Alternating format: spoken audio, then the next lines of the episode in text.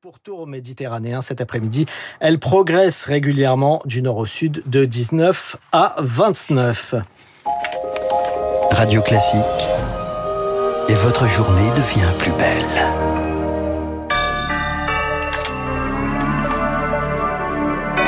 « 8 heures sur Radio Classique, tout de suite le journal. La matinale de Radio Classique avec Eric Koch. Isolé sur la scène internationale par la guerre en Ukraine, Moscou tente de séduire ses partenaires africains. Deuxième édition du sommet Russie-Afrique jusqu'à demain.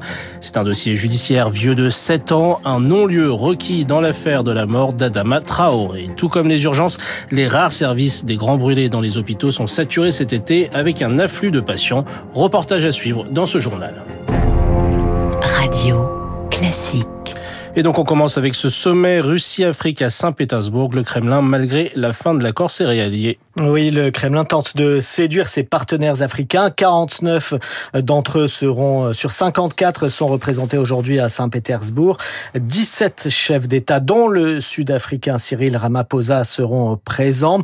Un sommet qui intervient une semaine après la rupture de ce fameux accord capital pour l'alimentation mondiale. Diane Berger, cette deuxième, avec cette deuxième édition, Moscou tente de conforter euh, ses positions sur le continent. Pour l'instant, c'est surtout sur le plan militaire et diplomatique que Moscou abat ses cartes. Cyril Brett est chercheur associé à l'Institut Jacques Delors. La Russie euh, a refait de l'Afrique une zone d'influence, comme du temps de l'URSS, de façon très rapide et euh, de façon spectaculaire. Et elle cherche aujourd'hui eh bien une alternative, d'une part à l'Occident, et d'autre part euh, un soutien alternatif à la République populaire de Chine. Résultat, en février, le Mali et l'Érythrée ont voté contre une résolution de l'ONU qui condamnait l'invasion russe de l'Ukraine.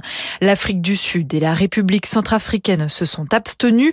Pour autant, le continent n'est pas un terrain conquis. Les États africains ont bien prévenu, notamment lors d'un une réunion préparatoire à Addis Abeba en Éthiopie.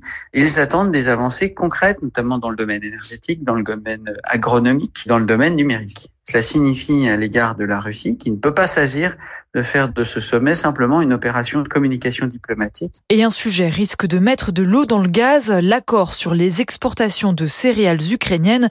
La Russie a refusé sa prolongation, ce qui passe mal auprès de certains pays africains. Diane Berger. Et un sommet qui intervient alors même qu'une nouvelle source d'instabilité apparaît au Niger. Avec un coup d'État ces dernières heures, le président Mohamed Bazoum, élu démocratiquement en 2021, est retenu depuis hier dans sa résidence officielle renversée par des militaires. L'un d'entre eux s'est exprimé cette nuit à la télévision nationale, le colonel-major Abdraman. Il affirme vouloir mettre fin au régime pour sauvegarder la patrie.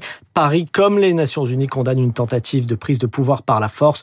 Le Niger, qui est le dernier pays allié des Occidentaux au Sahel, et après le Mali et le Burkina Faso, c'est le troisième de la région à connaître un coup d'État depuis 2020.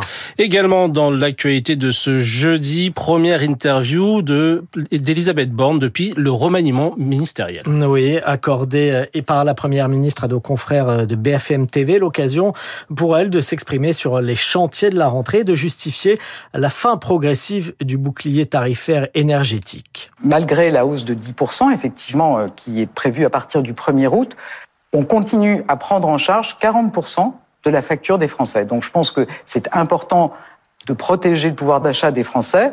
En même temps, les boucliers tarifaires, c'est 40 milliards d'euros et on doit aussi tenir compte de la nécessité de maîtriser nos dépenses de ne pas aggraver notre dette, de réduire notre déficit, et c'est ce qu'on essaye de faire euh, de concilier au mieux avec cette hausse qui est prévue au 1er août. Une interview dans laquelle la première ministre Elisabeth Borne dément par ailleurs les fables sur ses prétendus désaccords avec le président de la République, Emmanuel Macron, qui poursuit pendant ce temps son déplacement dans le Pacifique euh, après euh, la Nouvelle-Calédonie. Il est au Vanuatu. Le chef de l'État dénonce depuis là-bas, depuis le Vanuatu, les ingérences et les nouveaux impérialismes en Océanie. Notre stratégie, dit le président de la République. Notre stratégie en Indo-Pacifique consiste à défendre l'indépendance et la souveraineté de nos partenaires. Et les résultats du premier trimestre, du premier semestre, pardon, pour le groupe Casino viennent de tomber et ils sont inquiétants. Oui, le groupe annonce avoir creusé sa perte nette à 2 milliards 230 millions d'euros sur donc ce premier semestre 2023, du fait notamment de euh, dépréciation. Une, sa perte n'était que de 259 millions un an plus tôt. Le groupe avertit aujourd'hui que la situation présente une incertitude quant à sa capacité à poursuivre son exploitation. Le groupe de distribution euh, emploie 200 000 personnes, dont un quart en France. Il est actuellement en procédure de, de reprise. 7h05, 8h05, pardon, sur Radio Classique, un non-lieu requis par le parquet de Paris dans l'enquête sur la mort d'Adama Traoré. Et ce jeune homme noir de 24 ans décédé en 2016 dans une gendarmerie du Val d'Oise, quelques heures après son interpellation, ces réquisitions interviennent dans un contexte explosif en plein mouvement de colère des policiers. Mais cette demande du parquet ne constitue pas vraiment une surprise puisque personne n'avait été mis en examen dans ce dossier. Retour sur les faits avec Laurence Gontier. Le 19 juillet 2016, Adama Traoré, 24 ans, est interpellé à Beaumont-sur-Oise lors d'une opération qui vise son frère et avec qui il se trouve. Au terme d'une course-poursuite sous 37 degrés, le jeune homme est arrêté. Il se plaint de mal respirer, fait un malaise durant le trajet vers la caserne et y décède trois heures plus tard.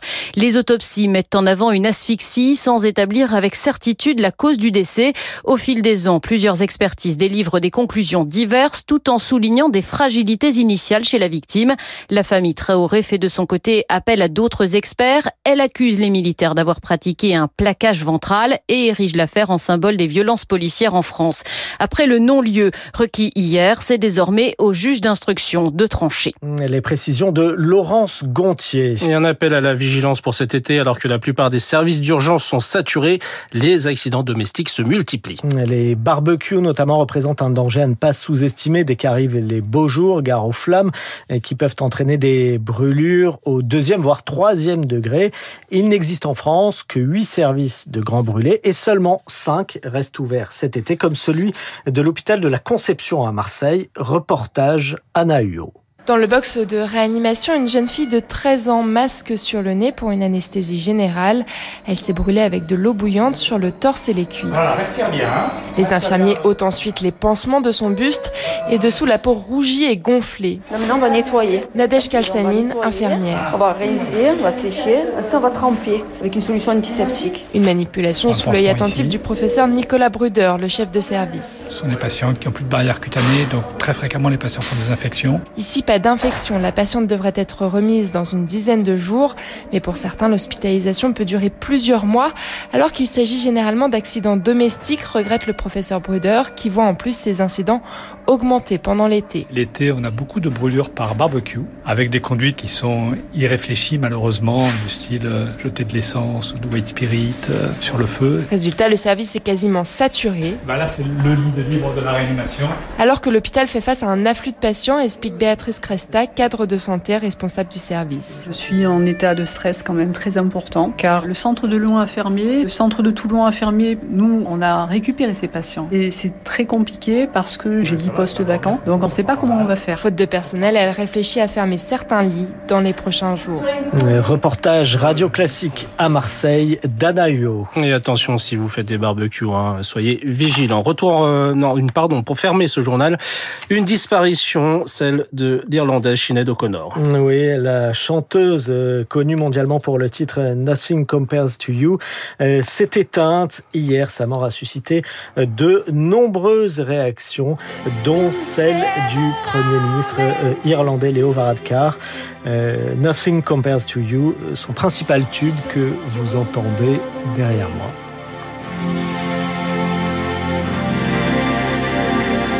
I go out every night and sleep all day.